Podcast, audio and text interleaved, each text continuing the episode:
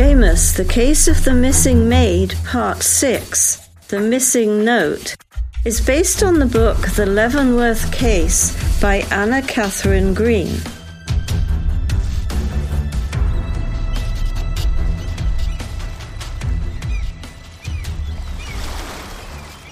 Rachel was no delicate violet like her cousin. It was her strength that made her pleading eyes compelling. I realized, looking into them, that I was taking this case because I had no choice. Mr. James, I'm sorry for Dawson's behavior. He sometimes assumes more authority than he has and tends to be prickly. She glanced back at the house, her lips pursed. She turned back to me, her eyes assessing me. Mr. James, it is paramount that you find Hannah. I would like to continue talking with you, but not here. Would you mind driving me someplace we could talk? Where do you suggest? Someplace I'm not recognized. Someplace quiet. I looked at the dress she was wearing. Black, of course. It was a stunner. V necked and sleeveless, it was a soft, drapey fabric falling to her knees. Her wrap dress held at the waist with a simple U lock and flats that looked like they cost several hundred. She probably thought she was dressed casually. You got an old pair of jeans?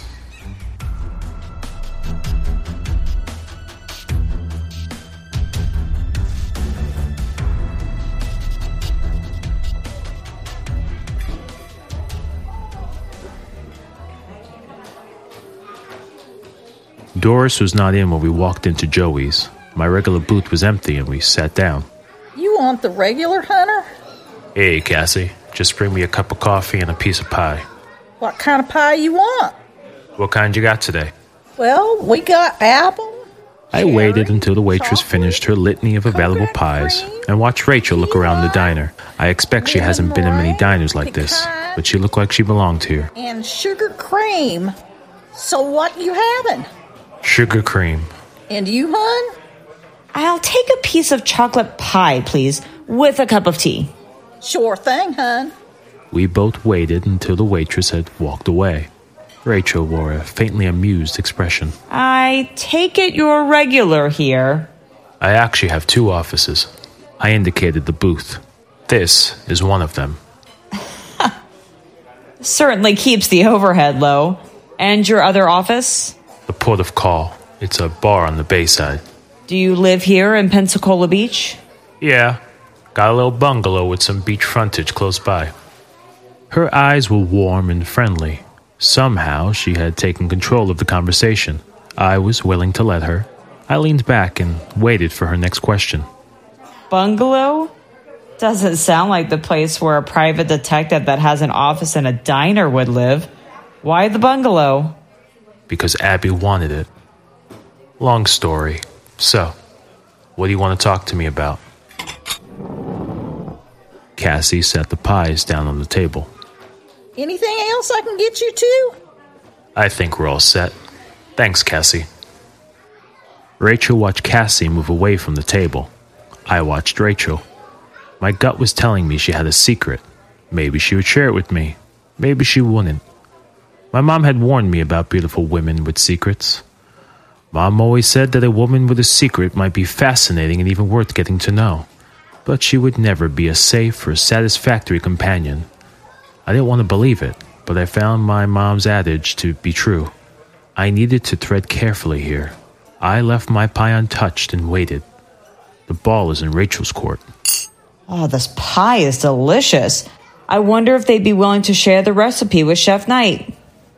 The pies here are the best. What did you want to talk to me about? I want you to work for me. I want you to find Hannah. Chef Knight has asked me to do that. I want you to work for me. I will refund any money that Chef has given you. I haven't taken the case yet. Rachel reached into her purse and pulled out a wad of cash. She must have noticed my surprise. I don't like to advertise this, but I always keep about $500 on me, just in case. Will that cover your retainer? I don't have a contract with me. Send it to me. Guess I'm taking the case. I reached across and took the money. Okay. What exactly do you want me to do? Find Hannah and clear her name. You must find her. Not only for her own safety, but I don't believe that she had anything to do with killing anyone. Especially. She is still grieving. I could see the pain on her face before she controlled herself. My throat tightened as I watched her struggle with her emotions. She smoothed her napkin and looked up at me with defiant eyes. I am confident that the police think she is guilty. I know that she is not.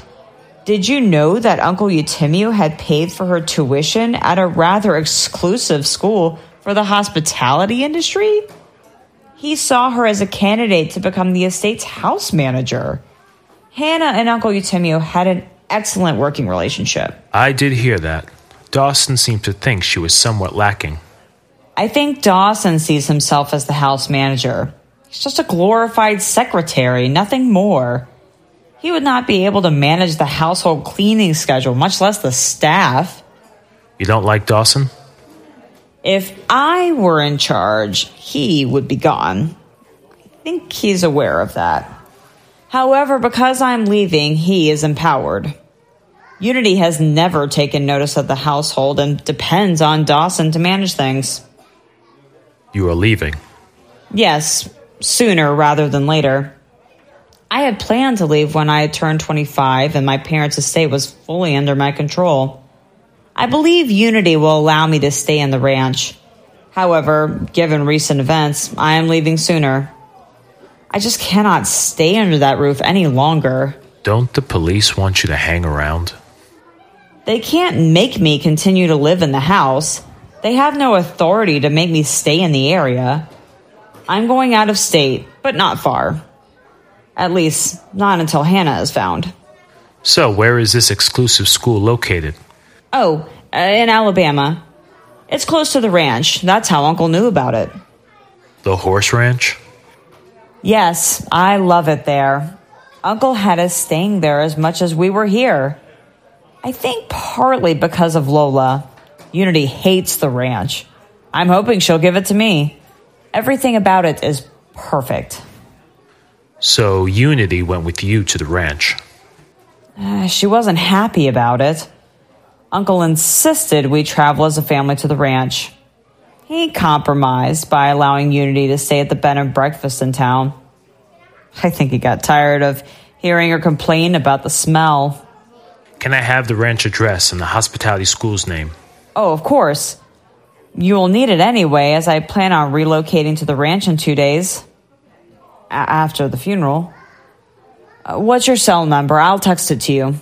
I might have to go to Alabama and check out the ranch myself. Hannah might run there if she was familiar with the ranch and the town around it. Would you mind if I checked out the ranch myself? Oh, I see. I will let the staff know to expect you. I think you will find them more welcoming than Dawson. Could you tell me what happened the night Hannah disappeared? Um, not much to tell. I retired to my room at around 7 o'clock. I ate a fruit salad in my room. I spent the evening watching television. After that, I grabbed a lurid mystery novel and read it until I fell asleep. So you didn't hear a gunshot or any noises that drew your attention? I don't think I would have. Later that evening, the neighbors had used the end of their dock for a fireworks display. It was annoying. The wind was blowing toward the house and carried all the noise and smell of the fireworks. I closed my window. If I did hear a gunshot, I would have thought it was the fireworks. That explains a lot. Everything would smell like gunpowder anyway. Any gunshots would be covered by the fireworks. And what happened the following day? She sat very still. I waited. I was dressed and ready and looking at the invitation list for the charity gala that we host when I heard Suzanne screaming. I ran downstairs and found Dawson slapping her. Suzanne managed to tell me that my uncle was dead. I went into the room and found him. His face.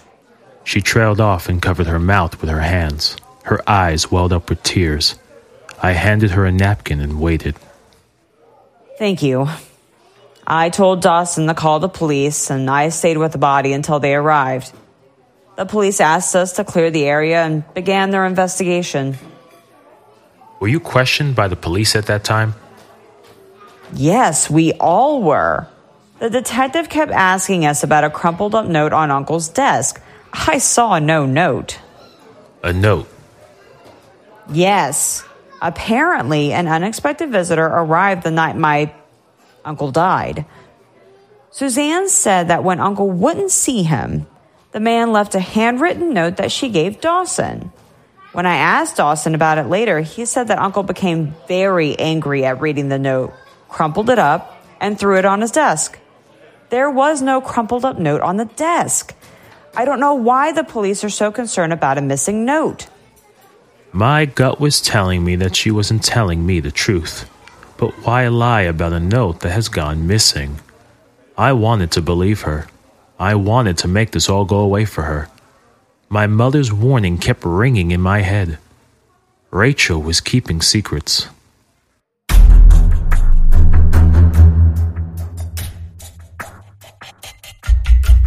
Thank you for listening to Seamus.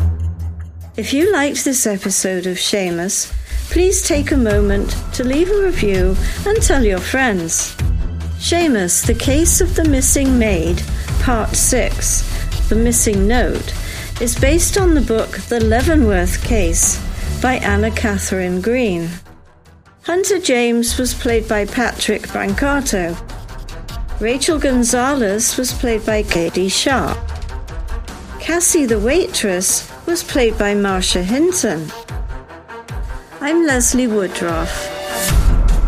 This episode of Seamus was written by Max Reese and directed by Gene Phillips. Sound design for Seamus is provided by OpenMicRecordingStudio.com. Seamus is a New Meadows media production. All rights reserved.